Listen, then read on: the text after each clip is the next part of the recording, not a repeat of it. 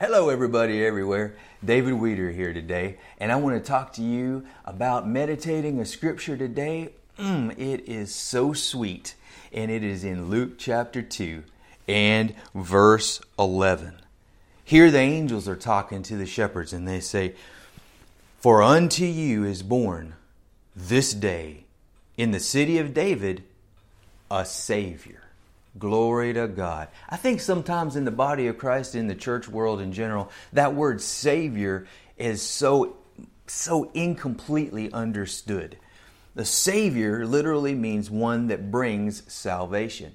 Well, you say salvation, and most people think about the recreation of the human spirit that allows them to go to heaven after this physical body dies and, and uh, perishes.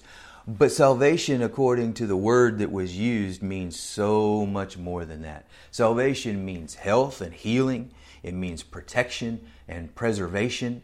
It means to do well and be whole, so it includes prosperity.